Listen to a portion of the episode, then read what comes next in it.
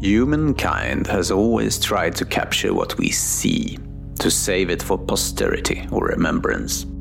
Thousands of years ago, when we were still cavemen with limited access to cameras or computers, we tried to capture the beauty of, let's say, a mammoth or a horse by making cave paintings to remember how they look, or to have something that could entertain your caveman family on Friday evenings.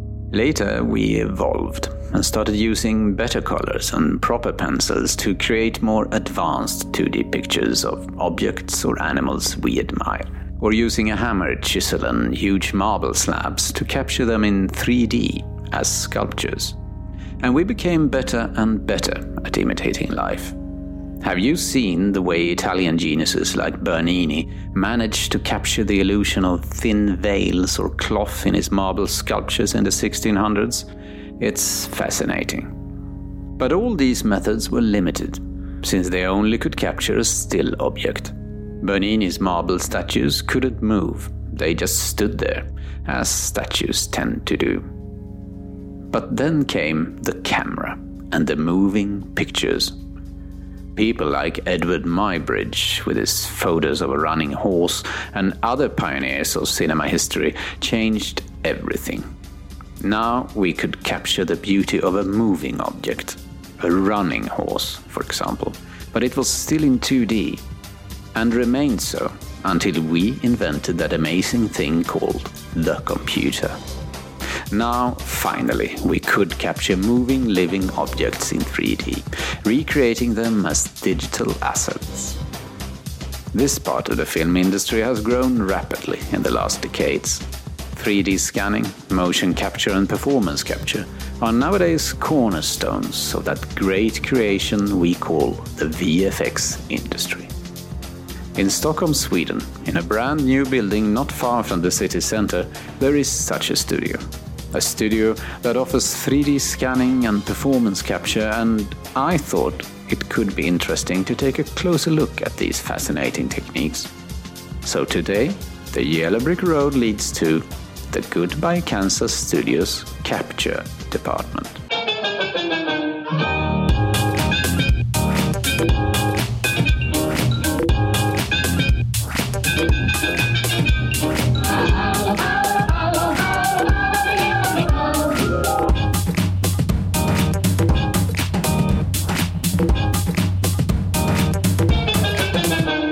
Hi, everybody, and welcome to Yellow Brick Road, a podcast about movies, games, and visual effects. I'm Nils Lagergren, and today I'm very happy to welcome a special guest, Chris Yestico, who's heading up productions for the capture department at Goodbye Kansas Studios. Welcome. Thank you. Thank you for having me. So nice to have you here. And before we dive into the world of capture and scanning, let's focus on you. Uh, you have been working on our lovely industry for many years now. Uh, so, how did it all start? What was the childhood moment where you understood that, yes, this is what I want to do? Yeah, childhood moment. Um, I guess as a young uh, man, I was always very encapsulated by uh, George Lucas's Star Wars. I think that was a very uh, keen entry point for me. Just seeing what this world building was about and getting completely, uh, you know, immersed in this this world he created. Um, so I think uh, I was always quite interested in the film world and the language of cinematography, but actually it was music was my initial uh, passion. But um, through studying of film, you know, I really thought this was where I wanted to to end up. I guess. Hmm. But but when you started to study, it was music that you studied. Yeah, I did a music technology and film production course, um, mainly for the equipment and technology the university had. Um, but uh, but yeah, ended leaning much more into film and cinema, you know, through that. So that was good. So, what was your first job in the industry?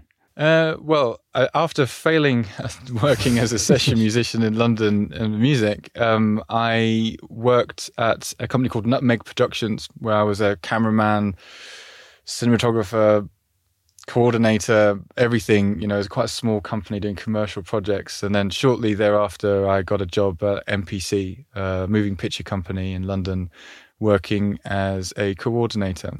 Um, and very quickly became a production manager there because there was no production manager in the particular department that I was coordinating in. So that was fortunate. But um, but yeah, that was where it started off. You've been working at many of the great studios over the years. Uh, what, what projects have you been working on? Yes, the last 15 years has been a few different facilities. Um, I started off with MPC and in Clash of the Titans uh, was the, was done there, and I did a, the last couple of Harry Potter movies. Mm. Um, I did Prometheus, which was the first chance to get into stereoscopic movies, and and we won some awards for I think Life of Pi whilst I was there, and but then at DNEG uh, was able to work on Ex Machina, which also was a really personal favorite of mine, and um, yeah, there's been a lot of movies, Skyfall, a few of the James Bonds. Certainly in the last five years, Star Wars was a particular highlight for me. Uh, you know, to work on something that had got me into the industry. Your skills are complete. Yeah, and still a childhood dream that came mm. true. Uh, on the projects on your CV, uh, I find Steven Spielberg's Ready Player One. Tell us about that production. Yeah, that was super interesting, actually. I was working for a commercial company called Passion Pictures um, and just got this opportunity through actually a coordinator of mine that had asked if I might be free to help out on the client side. Um, so I went in to interview, not knowing too much about the project. Um, I found out it was Ready Player One, and I was a massive fan of the book. Actually, mm. I read the book and I'd loved it. Um, and yes, I got this job and had the opportunity to work alongside Steven Spielberg for the shoot period, which is in London at uh, Leavesden Studios uh, managing his virtual camera tent. So every day, first thing in the morning, Steven Spielberg's assistant would text me and say he's coming, and we'd all prepare and be ready. And he'd come in and say, "Chris, what am I doing today?" And I'd be like, "Oh, well, Steven, I'm not too sure exactly what you should be doing today, but for now, let's lens these cameras." And we he was shooting in a motion capture volume uh, in Leavesden, and then immediately coming into our nicer, smaller, more uh, uh, exclusive tent to to lens every single shot on the film uh, digitally, which was a fantastic experience to watch him as a master filmmaker actually lens this whole movie himself uh, using a virtual camera um, wow. in virtual sets um, and also leveraging virtual reality to to to scout these environments as well. It was a great learning experience. There's nowhere left to go. Nowhere except the oasis.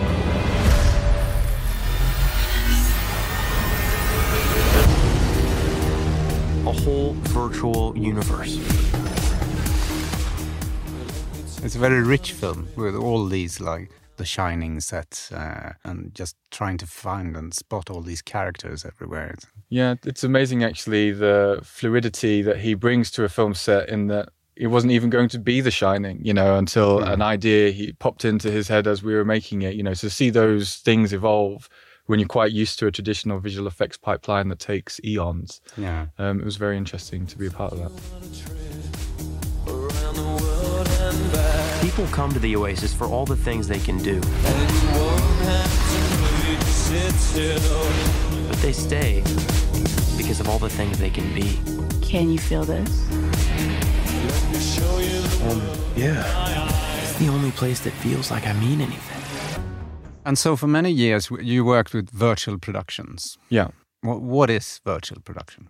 That's a great question. I think I would define virtual production as the blend of traditional filmmaking processes with uh, contemporary digital design and technology approach. Mm. So, really trying to iterate on technology in a way that is conducive to the way filmmakers want to work. Um, giving them a platform to see something that traditionally would just be against a green screen or after months of post work upfront. Um, uh, to work in a conceptual space is hard to define unless you're like a visual effects artist or a supervisor. Yeah. So it's really kind of putting the power back into the creative storyteller's hands, in my opinion. Mm. But essentially, it's uh, being able to pre visualize an environment, an element, a scene, or to digitize a motion, a uh, asset, or you know, a, a thing, so that it can be present in this digital world. I think that's a pretty broad answer, but a good description. I think uh, in the middle of the pandemic, you moved to Stockholm to start at Goodbye Kansas Studios. May I ask how that came about? Yeah, so uh, Brexit was a bit of a key component of that. We, my partner and I, she's German, we wanted to, to, to find somewhere new outside of the UK and had been looking for a while. Um, and Stockholm and Sweden itself just looked like the perfect fit for our values and what we wanted. Um, and Goodbye Kansas seemed like a really great opportunity to explore that. Um, and you know, the quality of work here has been fantastic, and you know, it's wonderful to see how dynamic they have been with projects and and also, I'm a big gamer, so getting into the games world of things after 15 years in visual effects was uh, was a very keen interest of mine. So. Yeah. Uh, how has Stockholm treated you so far? Yeah, great. Yeah, I mean, uh, it took a while to get the persona number and the ID card sorted, but uh, get our daughter into nursery. But uh, yeah, it's been wonderful to explore the city and to to only on the fringes of the city, you know, be able to be in this beautiful idyllic countryside. You know, um, so it's been uh, it's been great so far, and we're looking forward to kind of traveling a bit more throughout Sweden to see a bit more, I guess. Yeah, I don't want to scare you, but now winter is coming. Mm-hmm. Uh, sounds very Game of Thrones. exactly. But winter is coming. We know what's coming with it. We can't face it alone. We'll see how cold it gets. The weather in London's pretty bad as well, to be honest. I think we might be used to it, but we'll see. So now you're you're at the capture department at Goodbye Kansas headquarters in Stockholm, kind of like the spider at the center of the web, one could say. And, and whenever I get visitors at HQ, that part of the Goodbye Kansas building is always on top of everyone's must-see list. Uh, it's it's a purpose-built entire floor filled with amazing technology. Uh, how, how would you describe that floor? What, what is there? What, what does Goodbye Kansas offer? Um, yeah, it's a great facility. It's much better than most of the uh, places I've seen previously, which usually end up being a dirty industrial estate with a motion capture volume. Um, so yeah, it's got uh, makeup rooms. It's got uh, the main capture volume. Uh, there's a, a separate uh, studio two that we're looking to build out and flesh out the technology in that mm. space there's a photo studio and and uh, and of course a scanning room. So uh, with the kitchen down there and the meeting room, it's a really great place to bring clients to. It's mm-hmm. a it's a it's a really friendly and warm environment to show clients around. Actually, it's a great facility to have. So, so let's start with the scanners. Uh, from what I understand, the first of them, the head scanner, well, was originally constructed uh, in collaboration with the Royal Institute of Technology. A journalist that I showed this scanner to referred to it as machine that creates copies of people. but, but, but how does it work? Well, we should have named it that. I think to be honest, I mean, it's it's it's a fairly simple technology in photogrammetry where it's just taking lots of photographs at exactly the same moment to triangulate the position um, of a thing, a person, an object, um, and stitch it together to generate um, a 3D mesh of it. So using uh, photos from different angles to triangulate position effectively mm. is what photogrammetry is. Um, and the trick is to engineer a system where all of those photos can be taken at the same moment in time. Mm. Um, in, in my past, I've worked on various systems that have been video based, for example. Um, but this is certainly a nice uh, photo based system. yeah. yeah. So, so it's like a, a globe, you could say, a, a rig with, with, lots of cameras in. Yeah, the rig itself uh, is uh, 200 camera strong uh, DSLR rig. It's it's in a kind of big dome uh, shape with uh, LED lighting strips to illuminate the the um, the character or the person.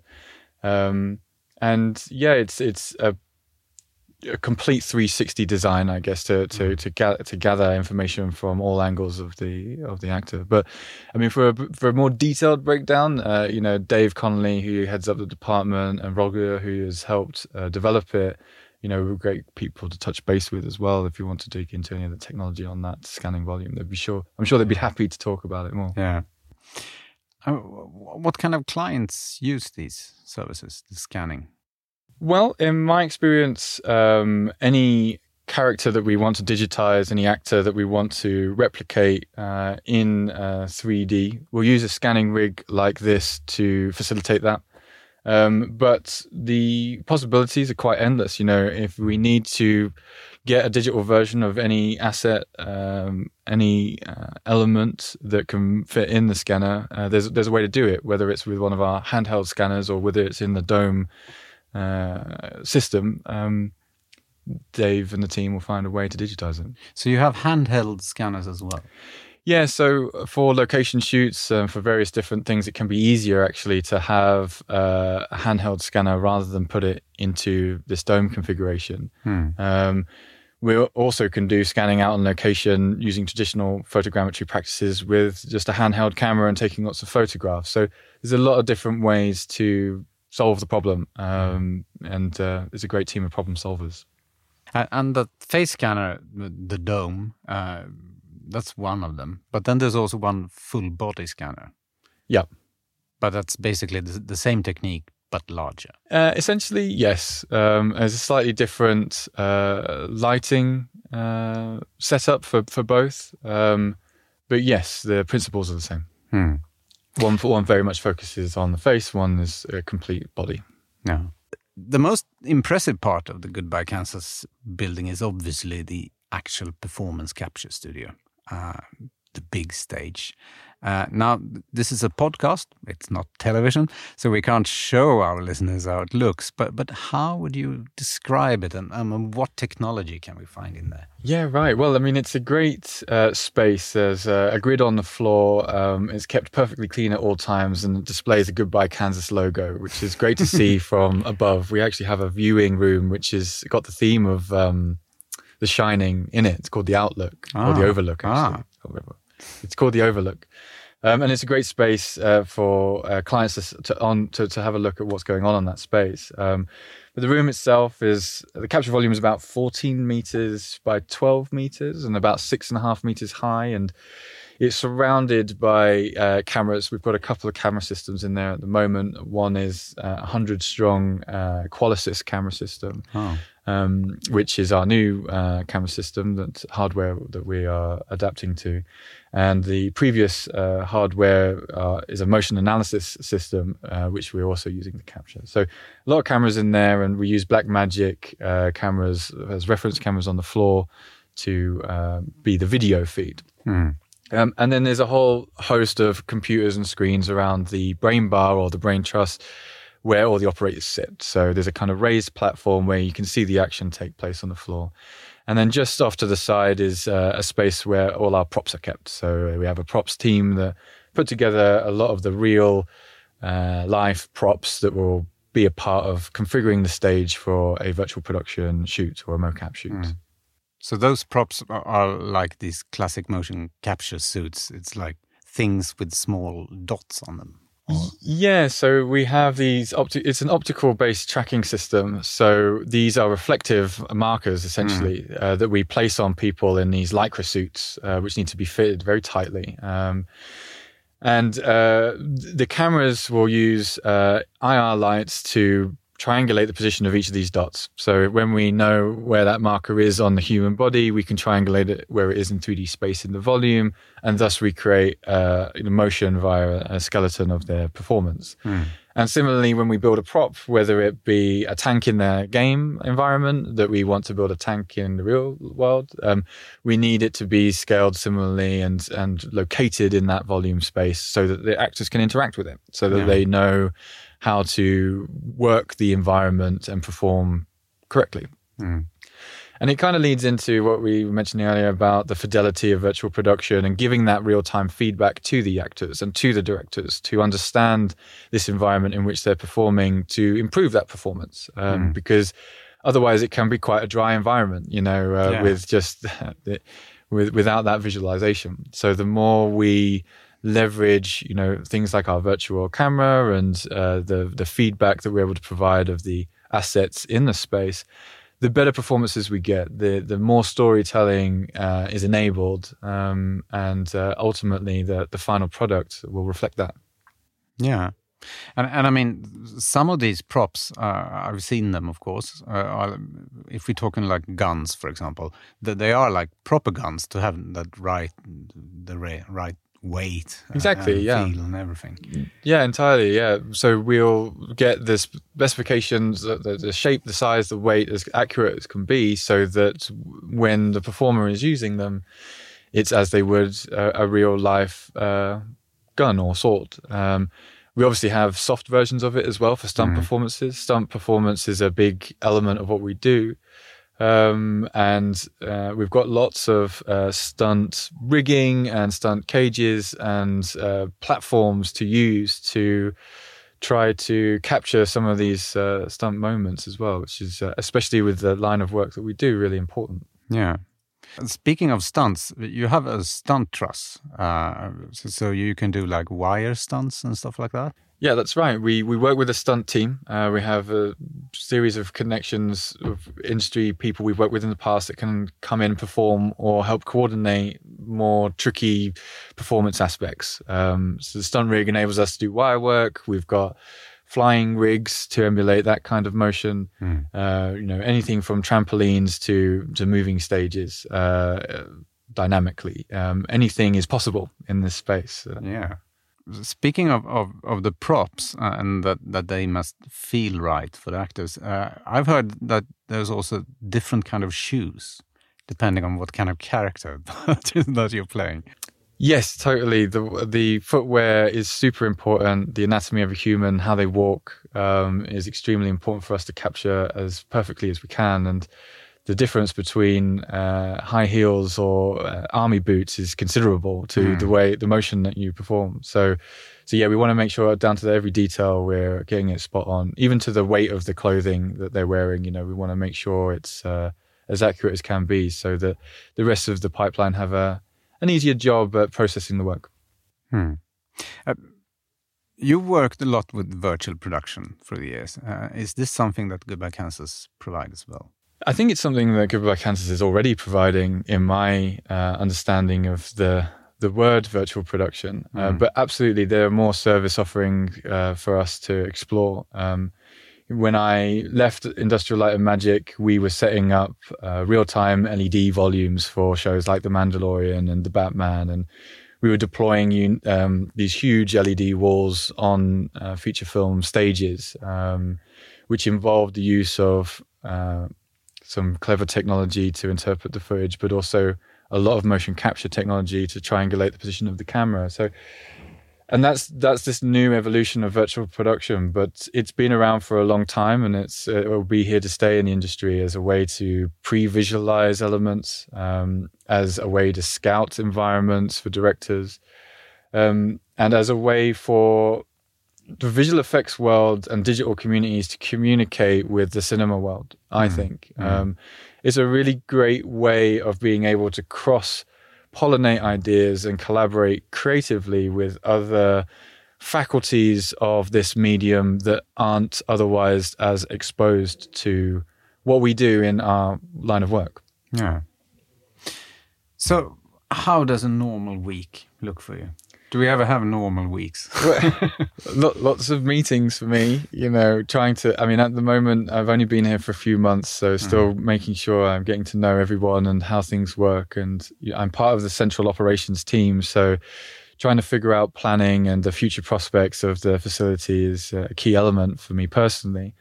But I'm also really actively wanting to be on the floor and help out with the crew and listen in to all their needs and, and figure out how to make it a more efficient and a, a better working pipeline and workflow. Um, I think the key right now is how to take this wonderful mocap team from this church in Uppsala and uh, integrate them better to what GBK's service offering is. And as we continue to define the projects that we're going for, you know, that flow is going to get better and better. Um, so I want to be a big part of improving that process. yeah. How, how big is the team? So the team at the moment is uh, 10 strong with a couple of people contracting. Um, but we do expand and contract as shoots are booked in. Um, we have a host of external crew that do sound operation or can come in to, to DOP a particular shoot or AD. Um, but we also work with makeup artists and actors and that we're helping to bring into the fold. So um, it's a bit of a dynamic group, but uh, a very stable and hardworking base. Yeah.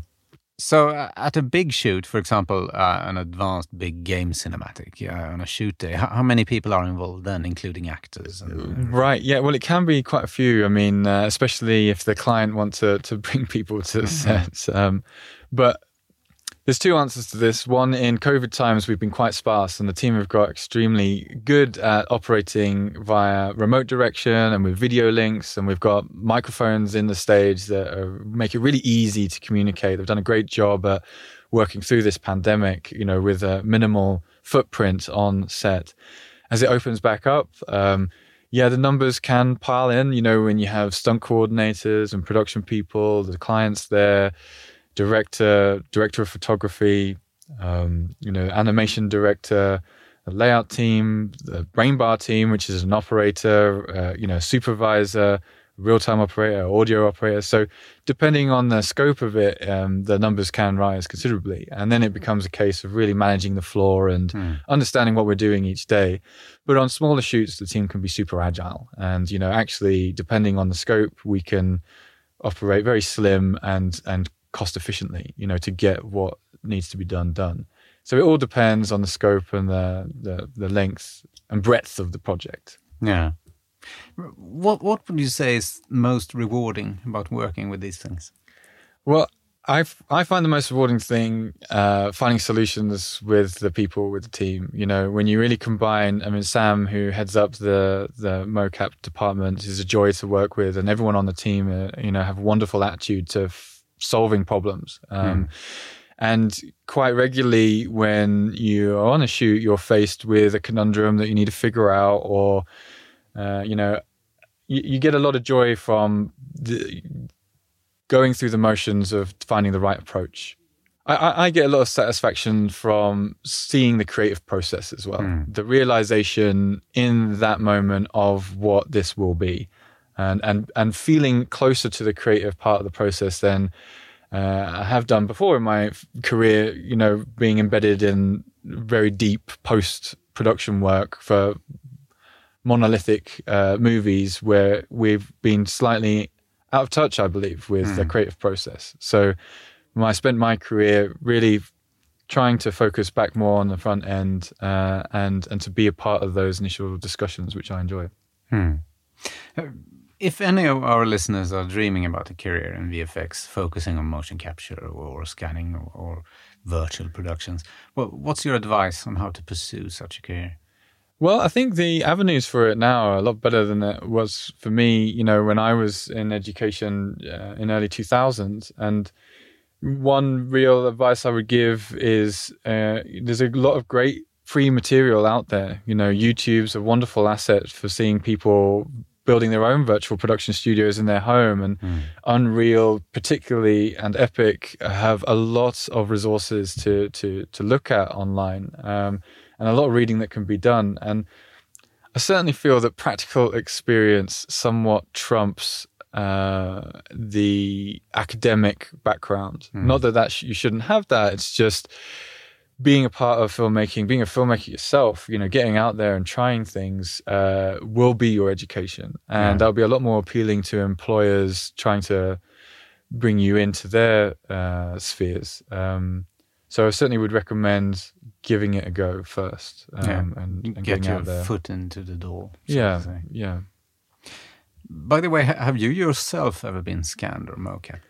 Um, I've I've definitely had my fair share of putting on a mocap suit, but not out of choice, more out of um, just not having anybody else to do it so much. So, I mean, I think I actually played the Incredible Hulk in a fight sequence in wow. the background of one of the Avengers movies.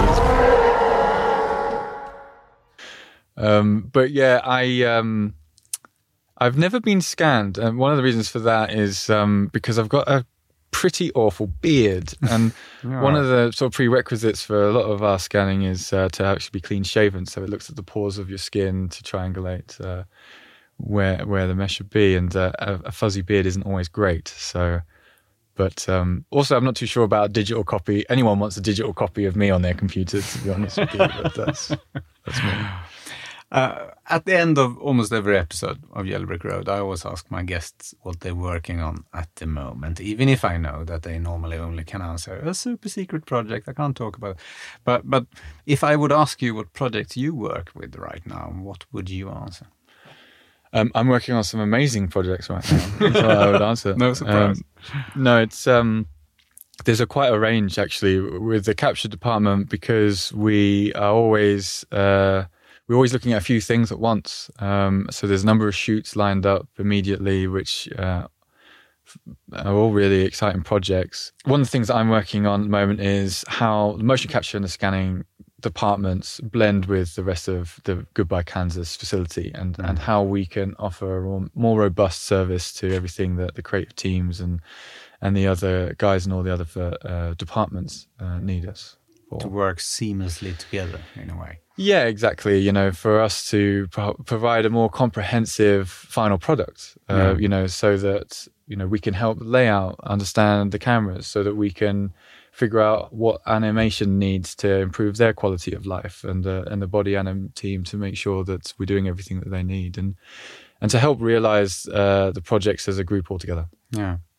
Is this maybe part of the beauty of our business that that, that is a constant progress, a constant like evolvement, and you you getting better all the time? Yeah, totally. And I think especially as we evolve with technology and the use of technology in the industry, um, it's absolutely mandatory. You know, the advent of uh, runtime or real time, you know, technology and, and how that is applied to general practices, you know, will only improve workflows, uh, make us more efficient, um, you know, b- enable us to bid the work out in different ways. Not necessarily that it's right for every single project. There's a visual fidelity that's not been quite hit yet, for sure. But um, you know, we are constantly adapting and changing, and it's a communication link that enables us to do that together um, and in the right way. So that's what I'm hoping to continue to do. Hmm, so the future is bright. Many thanks for coming to Yellow Brick Road and chat with me about these things, and uh, welcome back on another episode. Thanks very much. And you out there, thanks for listening, and feel free to reach out and mail us if you have questions or suggestions or things you would like us to talk about. You reach us at podcast at goodbyekansas.com. Until next time, goodbye, à bientôt, auf Wiederhören,